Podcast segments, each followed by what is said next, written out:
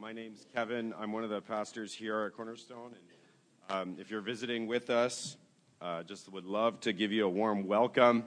Uh, add my welcome as well. This is the part of our gathering where uh, every week we come to the scriptures, which we believe is God's word to us, His message uh, to us. And um, it's my uh, sacred responsibility to uh, unpack for us what we believe God is saying to us through uh, the scripture. This is an exciting day for us as a church family. And so, again, if you're visiting, um, just to kind of explain what's going on, um, as we uh, as we gather and under under and hear God's word to us, which is always good news. God's word to us is always good. It's always a message um, that is really good news for us and um, is meant to uh, incite worship in us. Is meant to not just terminate with a message that we receive, but God's desire always is that it would spark in us love for, for Him and a response of worship. And so we, um, and we believe that worship happens best in community. And so after I'm done talking for a bit, uh, we have what's called connection time where we gather together and uh, greet one another. There's coffee at the back. We gather the kids and we re- respond to God's message with intergenerational worship as uh, the kids join us. And today, uh, in particular, is, a, is a, a, special time of worship because we are giving a special offering. This morning, we, this fall, we have been engaged in the Open Doors campaign, where we have been seeking to discern together as a community um, how God would be calling us to open the doors of our community to the wider community in greater ways as a community of hospitality. And part of that is a renovation of this uh, property here on Highway 55, which uh, takes some bucks. And so um, we've been interacting over the, the last number of weeks uh, about and asking us to pray and to engage, to listen to God. Those of us who are uh, part of this, uh, this church body, to uh, actually give sacrificially, to dig down deep and to uh, rally together as a community to see um, this church advance for generations. And so we're going to be giving our three year commitments uh, to this campaign uh, later on in our gathering, in our time of worship. And just want to note that if you're visiting with us, like we feel, please feel no obligation whatsoever. Uh, we, are not after your money. We don't want you to give money. We want you to meet Jesus. That's what um, that's what our church is all about. And so this fall, as we've been um, launching that vision, we've been seeking to share what are some of the core values that Cornerstone needs to remember to hold on to in, in this season of transition in some ways, in this season where you know it'll be so easy to focus on a building project. What are the values that we need to hold dear? What are the things that need to shape us as a community. And so we've talked about things like our message is Jesus, that what we proclaim to the wider world is not how awesome we are, not how great Cornerstone is, not our brand, but our message is that Jesus is awesome, that the, that the person, that the work of Jesus is incredible news. And he's worthy of our worship. He's worthy of our devotion. And so we want to proclaim Jesus and we want to share good news and his good news with this world. We've talked about things like where we have uh, the sacred privilege of living generous lives, that the gospel creates a generous dynamic in us. And so generosity is our privilege, that there is no obligation. We give obligation away and, and duty, we, we throw that behind us and we say we, we walk in privilege. Um, we, we talked about that uh, Christianity in following Jesus is not uh, is not about me and my God, it's about us and our God. That, that uh, it creates a community dynamic. We've talked about how it's not segregated to any one part of our lives, that worship of Jesus informs all of our life. Last week we talked about being an intergenerational community where generations aren't just present, but they actually mix and, and encourage one another and teach one another. This morning, uh, the value I want to share and talk about and, and show from the scripture is uh, a value that we face outwards. That as a community, as a church community, uh, to be true to the scripture, we believe we need to have an outward face. That while it's yes about us and our God, and while yes, we need to, to nurture Christian fellowship and nurture, um, uh, which is a fancy way of saying building friendships within the church, Uh, we, we, we need to certainly do that in accountability relationships and caring relationships. It, always, Cornerstone must maintain an outward face to the community that surrounds us. I want to root that and, and, to, and I want to share that this is show how this is a biblical narrative. And by biblical narrative, we mean this is like one of the storylines of the scripture. We, we believe the scripture isn't, isn't just like made up of a lot of different stories, that the scripture really tells one big story. Through the stories like David and Goliath and Daniel in the lion's den, through those stories, they compose one great grand story. And these story, this great grand story has themes. And one of the themes that I want to share is how um, the grace of God, God's goodness towards us, God's kindness towards us, creates an outward dynamic in his people, always. And uh, I want to share why that's good news. And to launch into that, I want to share um, what may seem like a bit of a strange passage for that, but Luke 24, verse, I'm going to start reading at verse 44. I'm going to launch out from there. I'm not going to spend a lot of time right here. But uh, the context here is that Jesus has been crucified, he's been killed, he's been in the grave for parts of three days, and he's risen again and he's appeared to some of his disciples. And so um, his followers, there's some, some rumors are starting to spread, and some are saying Jesus is alive, and we've seen him and we've touched him. And this is Easter Sunday still, and, and so there's a lot of confusion, there's a lot of uh, hopefulness, there's a lot of skepticism. And two of those um, disciples, Cleopas and probably his wife, um, are walking from Jerusalem, seven miles out of town, to uh, a town called Emmaus. And Jesus joins them on this walk. And, and, and they don't recognize him because he's in a glorified state. And so we don't know exactly why they don't recognize him. Maybe it's the darkening of their eyes supernaturally. Maybe it's Jesus just looks so different because he's now risen and he's got this glorified body. Um, but Jesus is uh, talking with these guys on the seven mile walk out of town, out of Jerusalem. And, um, and they're saying, and they're telling this stranger who's Jesus, they're telling him about how um, they were followers of Jesus, and the whole city is in uproar because Jesus, uh, this, this um, miracle worker, this, this, this man with a high profile, has been publicly executed. And now some people are starting to say that he's risen from the dead, and so they're sharing this news, and Jesus is playing dumb. He's like, Tell me about what's going on. And, uh, and then he says this, beginning of verse 44. He says, um, oh, verse 44 is, is actually after um, he reveals himself to them. He said to them, This is what I told you while I was still with you. Everything must be fulfilled that's written about me in the law of Moses, the prophets, and the Psalms. And then he opened their minds so they could understand the scriptures. He told them, This is written the Christ will suffer and rise from the dead on the third day, and repentance and forgiveness of sins will be preached in his name to all nations, beginning at Jerusalem. You are my witnesses of these things.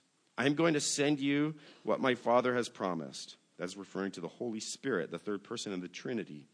But stay in the city until you've been clothed with power from on high. And so Jesus here in Luke gives the summary for Jesus, how Jesus would summarize the entire scripture that was written to this point.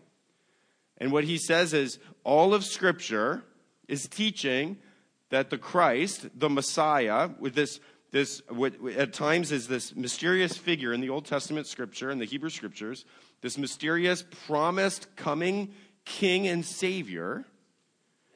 He's saying the whole Old Testament is telling us that this coming king, this Messiah, this Christ, needs to be crucified, needs to rise again, and that repentance and forgiveness of sins must be preached to all nations. Now, this is actually, you say, well, what does that have to do with being an outward facing church? Christopher Wright is uh, a brilliant biblical scholar, and he, he wrote this. He wrote two incredible books that have been very, very influential on me. One's called The Mission of God, and one's called The Mission of God's People. But the mission of God, um, Christopher Wright is talking about this passage, and he seems to be saying is what Jesus is saying is that the whole of the Scripture, which we now know as the Old Testament, finds its focus and its fulfillment both in the life and death of Israel's Messiah and in the mission to all nations, which flows out of that event. So he's saying the whole Old Testament, the whole scripture, finds its, what Jesus is teaching is that the whole scripture finds its fulfillment in the life and the death and the resurrection of Jesus and in the mission to the nations that flows out of that event. And so he goes on, he says, the proper way for disciples of the crucified and risen Jesus to read their scriptures is messianically and missionally.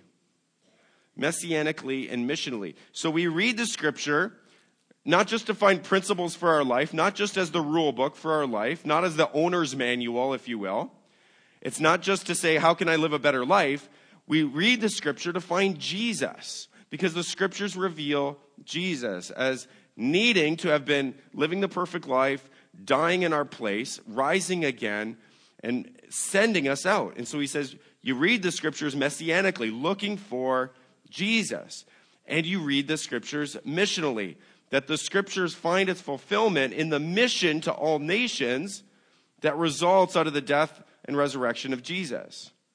And so, as a church, we want to read the scriptures messianically. Our message is Jesus.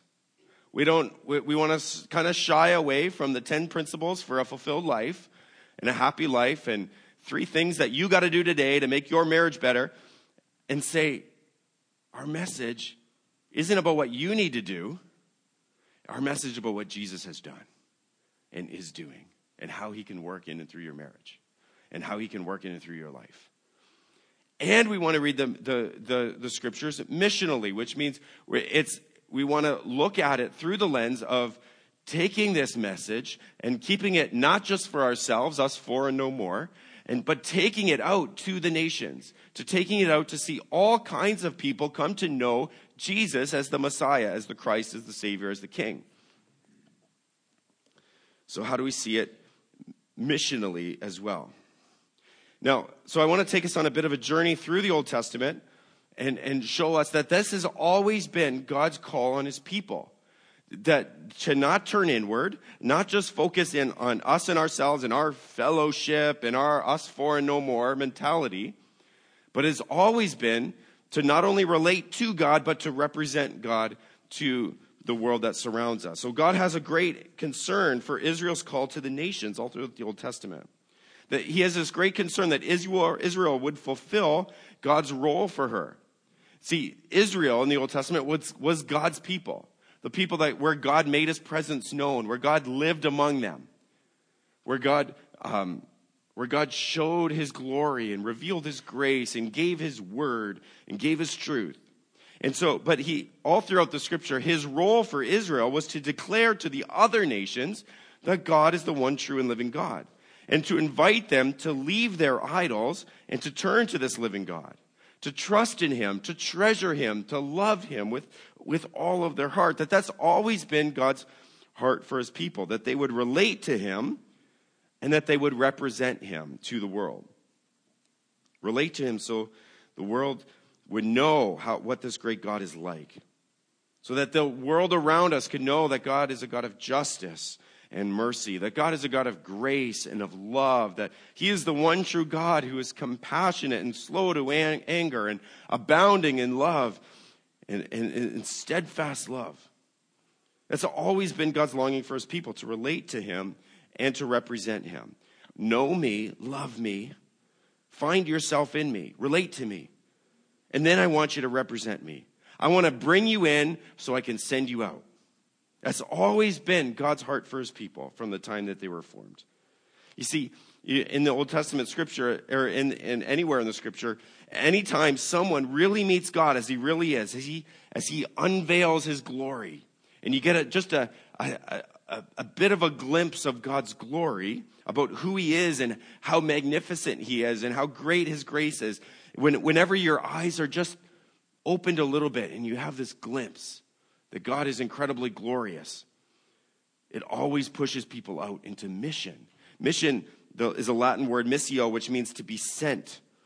It means to be telling that, that when you see God how he really is, It destroys a consumer mentality when you, where you say, well, well, what's in it for me? It's, it, it's a, I need, I, need to, I need to get out there and I need to tell others about this.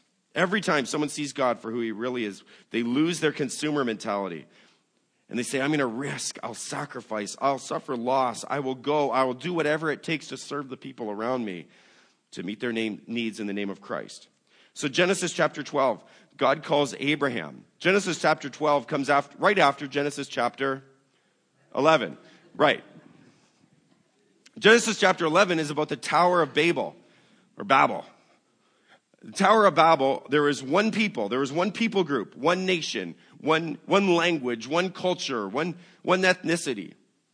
And uh, they try to exalt themselves. They build this tower, and, but God confuses the languages. And now at the end of Genesis chapter 11, there's 70 nations. There's 70 language groups. There's 70 people groups on the face of the earth. So there's this scattering of, of people all throughout the earth, and they're different, different cultures, different people groups. So in the next chapter, Genesis chapter 12, God selects one of these people groups. He calls Abraham. He calls Abraham and says, I'm going to I'm going to separate you. I'm choosing you and your people to be my people. That's where Israel is formed out of. And so that's why Abraham is called the father of the faithful, if you will, because he had faith in God and he was the father of Israel. So listen, though, to what Lord says to Abram. His name was Abram at the time. It later got changed to Abraham. He says, Go from your country and your kindred and your father's house to the land that I'll show you. And I will make of you a great nation. I will bless you and make your name great. I'm going to bless you. You're going to know me.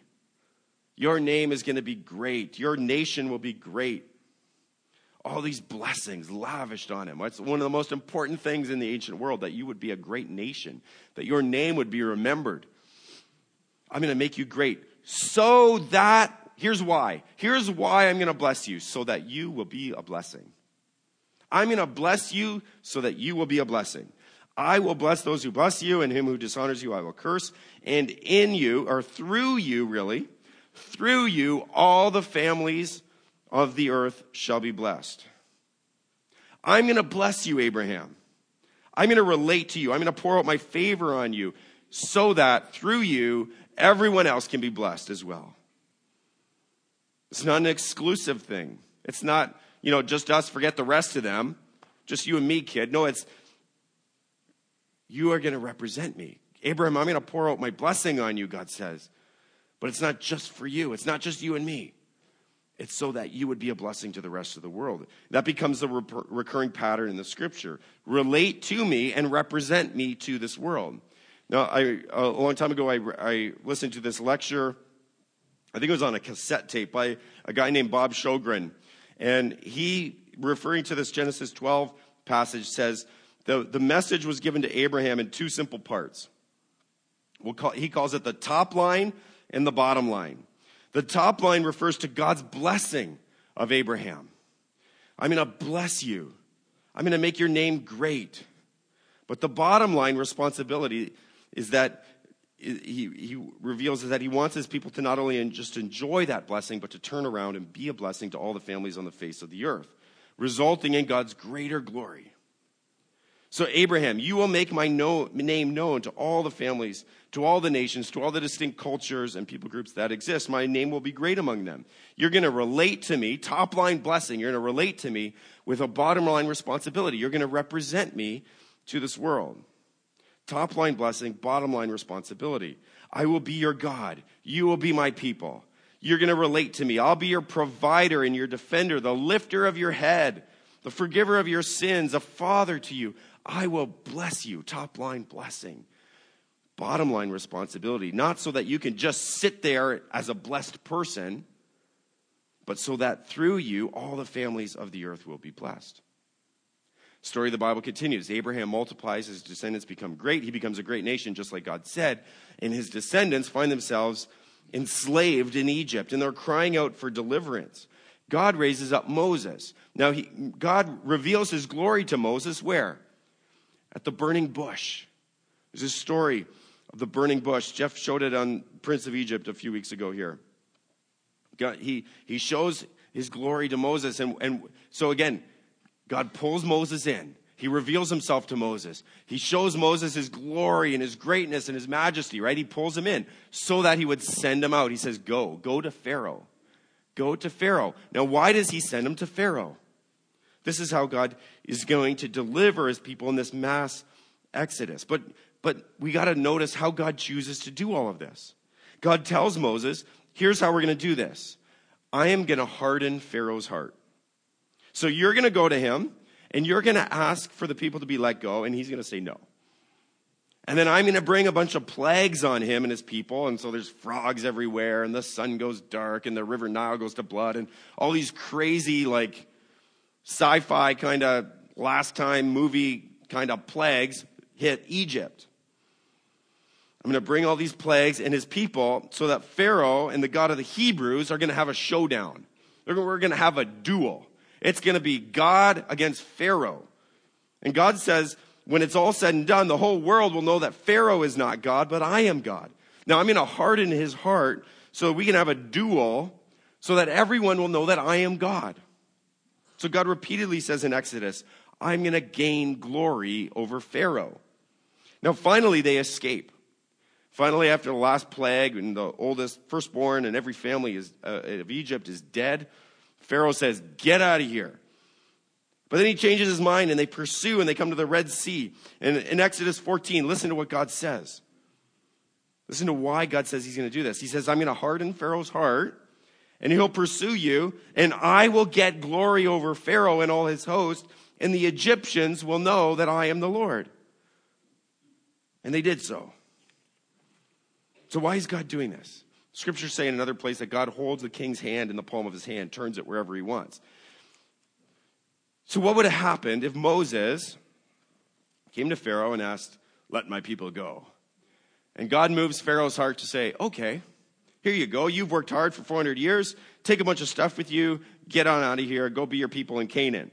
What would happen? Well, every year the people of God would get together and they'd have this big celebration in honor of who?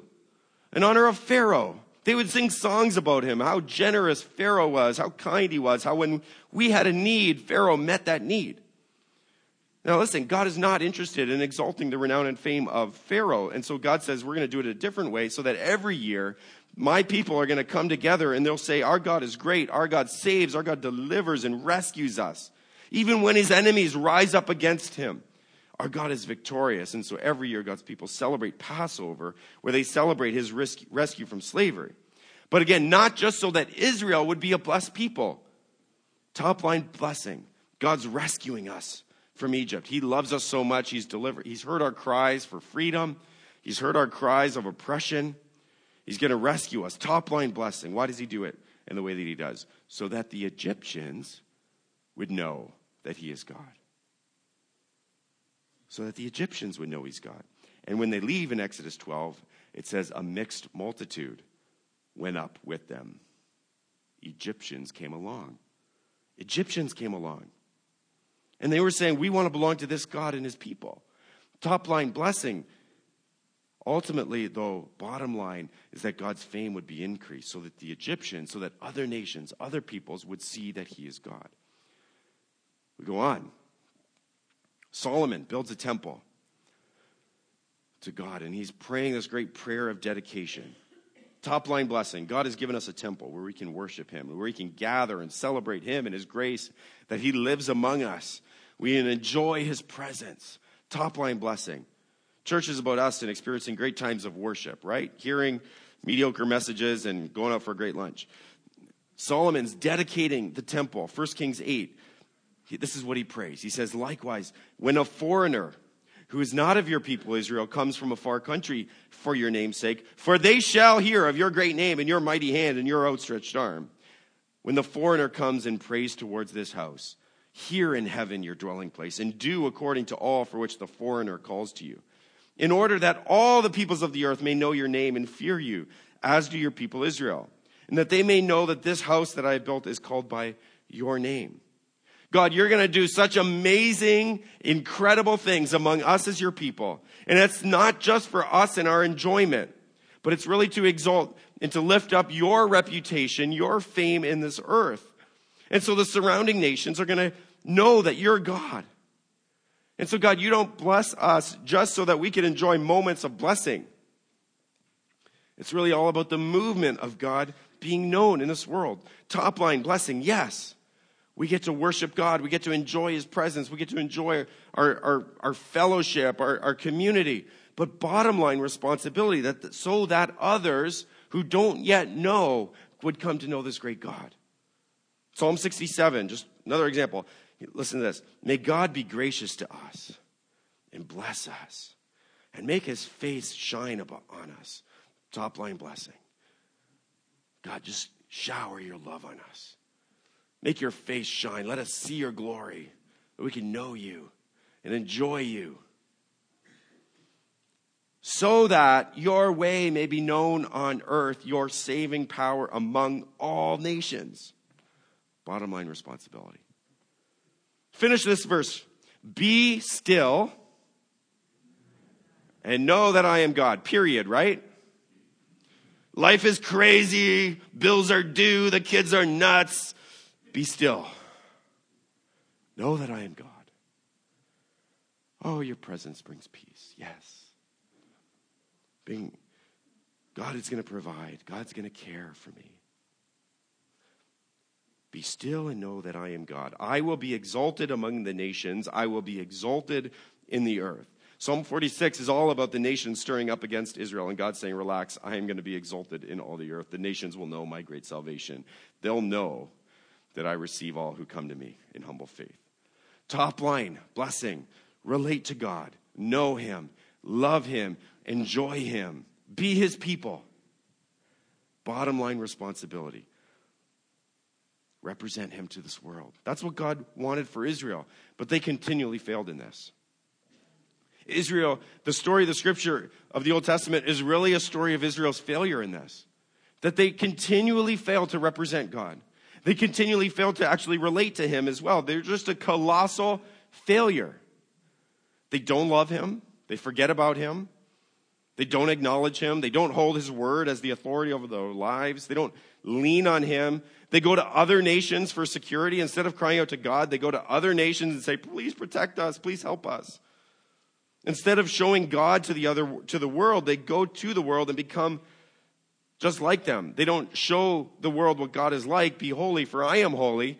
Be just, for I am just. Be merciful, because I'm merciful. They, they go to the world and become just like them. They don't invite the nations to come to God. They go to the nations and become just like the nations.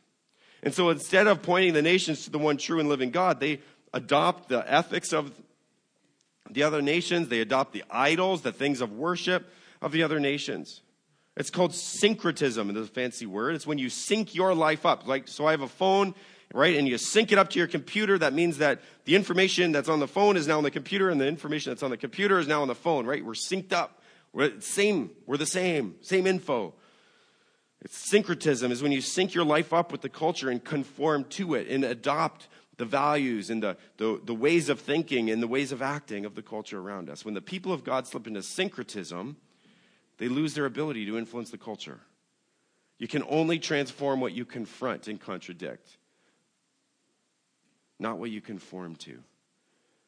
This is what Israel did. So they just synced right up and and, but, and then we, we, as the story of the scriptures go on, you, we run into these people called the Pharisees. And they failed to represent God uh, in another way. They were just so separate. They wouldn't even, you know, I'm not going to eat a meal with a Gentile. They're dogs, right? They're, they're, fundament, they're religious fundamentalists. And so they're failing to rep- represent God because, there's, because they're so closed off from the rest of the world. They don't want the they don't want the world to hear about God's great deeds. They don't want the world to know about God's grace. That's us four and no more. And we, so we Israel failed to represent God either by syncing up and becoming just like the world or withdrawing totally from the world. That's Israel's trajectory. They fail in top line living of relating to God, loving God, experiencing His presence. And they fail in the bottom line living. They fail to represent Him.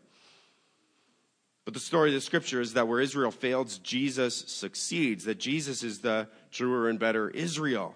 Jesus is the true Son of God. So everything that Israel was supposed to be and do and failed at, Jesus fulfills completely. He perfectly relates to God the Father. He perfectly, perfectly represents God the Father. He loves the Father. He listens to the Father's every word. He does everything that's in the Father's heart for him to do and to say. And he leans on the Father. And then, and then he represents the Father. So much so that he could say, If you've seen me, you've seen the Father. If you want to know what the Father's like, just look at me. I'm a perfect representation of him. And he ultimately reveals what God the Father is like when he goes to the cross. He perfectly reveals the love and the justice of God. He shows that God takes sin so seriously that he must punish it, but that he loves sinners so sincerely that he'll pardon them. Jesus makes it possible for God to do both. Sin gets dealt with, sinners get delivered. And so at the cross, we see the love of God, the wisdom of God, the power of God, the justice of God, the mercy of God, the wrath of God. Jesus fully represents the Father to this world. Not just for a certain ethnicity, it's not just for Israel, it's for every person, every nation. Perfect top line, perfect bottom line. The story, the story of the Bible is all about this. He leaves us with the commission go and preach, proclaim this to God, relate to God, be baptized. Repent of your sins. Repent of centering your lives on Him. Be baptized. Publicly align yourselves with Him and His kingdom. Live your lives loving Him, treasuring Him above all things, listening to Him, building your life on His authority. Not adjusting His word to fit your life, but adjusting your life to fit His word. Trust in Him, not as a last resort, but come to Him for what only He can do as we pray. Call this call to growing intimacy. Relate to God. Enjoy His presence receive his grace, grace upon grace. But then, bottom line responsibility so that we would represent him and be his witnesses to the nations, that we would live for his glory and his fame, so that he would be loved, so that he would be treasured and worshiped in all the earth. And so we begin to see that our life, our lives and our life together is about renewing all things with the message and love of Christ, about showing his mercy and his love to this world and sharing this message with the world so that we're here to represent God to this region. And we do that through word and deed. Word and deed. We deed, we renounce syncretism. We stop taking our cues from the culture about who I'm supposed to be. Right? Change does not happen through imitation, only through confrontation. And so, people of God, how do we bring our lives under the lordship of Jesus and represent him to this world by not syncing up with the culture, but by actually embracing the values and the vision of the kingdom of God, the vision of Jesus. So we look different from this culture. This world is not our template. This world, this culture is not our template. We don't take our cues from this self focused, pleasure seeking culture that's addicted to consumerism. We relate to God and we represent Him through our deeds, that we will be a people of holiness and righteousness and purity, that will care for the weak, that will serve the marginalized and the oppressed. That we won't live our lives for the here and the now, but we'll, we'll, we'll store up treasures in heaven. So, where does your life and the life of our community look radically different from the cultural norm? Because it's increasingly conformed to Jesus. So, we renounce syncretism and it's word and deed. We renounce silence. There are no Christian mimes, right? There's no Christian mimes, like I'm trapped in a box of sin or anything like that. Christians have to be vocal, not just acting it out, but explaining it, demonstrating it, yes, but also declaring it. If we, do, if we just represent God by living good, living ethically and morally, we'll just be crushing. We, we won't give the power behind it, which is the relationship with God, which is the message of the grace of God that set us free from the love of these other things. We're only left with law if we don't have a word, if we don't have good news of Jesus. We're all we're left with is our example, which is a law, which is crushing. So we're called to be aliens and strangers in this world. We're called to be different, 1 Peter 2 aliens as aliens and strangers, as foreigners, as, as those whose citizenship isn't quite here. In the world, he says, though. He says aliens and strangers in the world. And he says, so that the pagans, so that those the world around us would see your good deeds and give glory to the Father. You're a city on a hill. You're the light of the world. So, what are some applications for Cornerstone Community Church? We need to be a community where skeptics can feel that their questions and their doubts are taken seriously. Where it's, we're not a crushing community. If you would dare express some doubts or some skepticisms or some cynicism, that we would not write you off, but that we create places that are, that are low pressure, that are safe, that have a, have a gospel culture, a, a welcoming culture, where we avoid insider jokes and jargon and language, where we always assume that people who don't yet follow Jesus are among us, where we try to cultivate and to a, memory of what it's like not to believe. Do you remember what it's like not to believe in Jesus? And so to do that, we, get, we need to get to know people. We need to get to understand their hopes and their dreams, their fears, their questions. And we need to go to them. The days of Christendom are, are long gone, where the, where the majority culture was Christian, and you could just assume that kind of Christianized, traditional, moral people are going to show up at our gatherings and we can reach out to them. Doesn't happen anymore. We need to go to them and welcome them to engage with Jesus. What are the hopes? What are the dreams of our culture? One of the things I've been thinking about this week and I've been journaling about a bit is, a, is a, our culture values has this pursuit, this dream of, I, I just want to be free to do whatever I want. If you think about all kinds of ways this, this cultural dream shows up is I just want the freedom to be able to do whatever I want. That's why, that's why there's such a high priority place in retirement, where I don't have to go up and do what the boss says anymore. I can sleep in if I want to. I can do whatever I want. We, we have this, this, this great need to be free to do however I want. We, want. we think about this morally. As long as I don't hurt anyone. What is that freedom? What is that freedom? What's that longing? What's underneath it all? We need to have good answers for that. We need to actually be able to show that that dream, the culture's dream of being free to do whatever you want, is actually slavery. And how Jesus actually gives true freedom without enslaving us. That's a message for another day. But we need to understand the questions that our culture is asking so that we don't have answers to questions that they're not asking. We have answers and stories that speak into the culture, the questions the culture is asking. So we need, doing, we need to immerse ourselves in the arts of our culture, in the books, in the movies, in the, in the music, so we understand our culture and yet not syncing up with it. Not withdrawing, but not syncing up.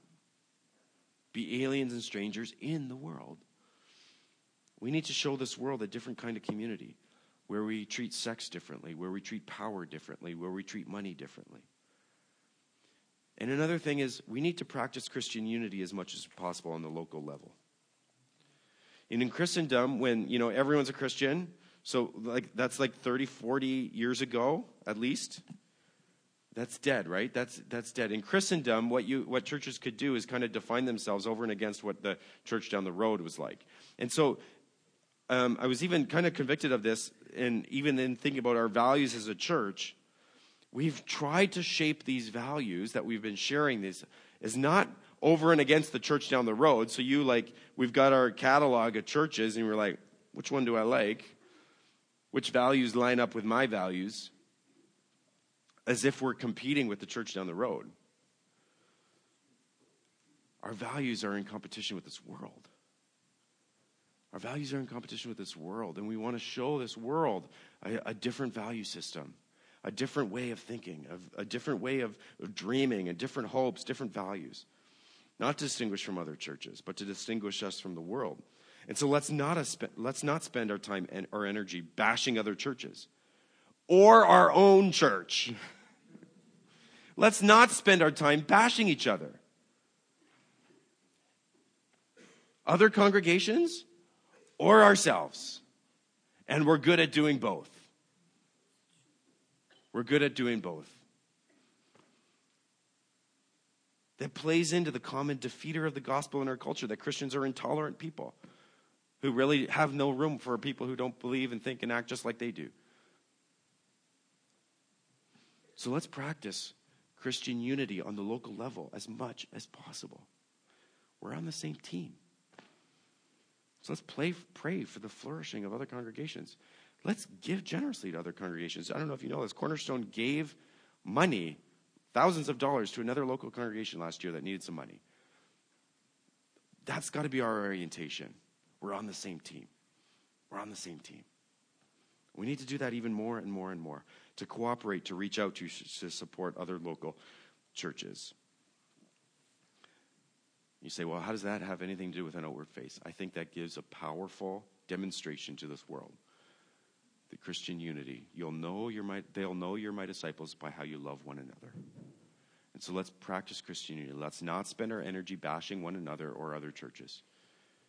But let's interact with this world. Let's be blessed. Yes, let's relate to God. Oh, let's relate to God. Let's have powerful times of worship together. Let's experience His presence and, and, and trust in His grace and celebrate His goodness and receive His blessings with, with, with just incredible amounts of gratitude so that we can be a blessing.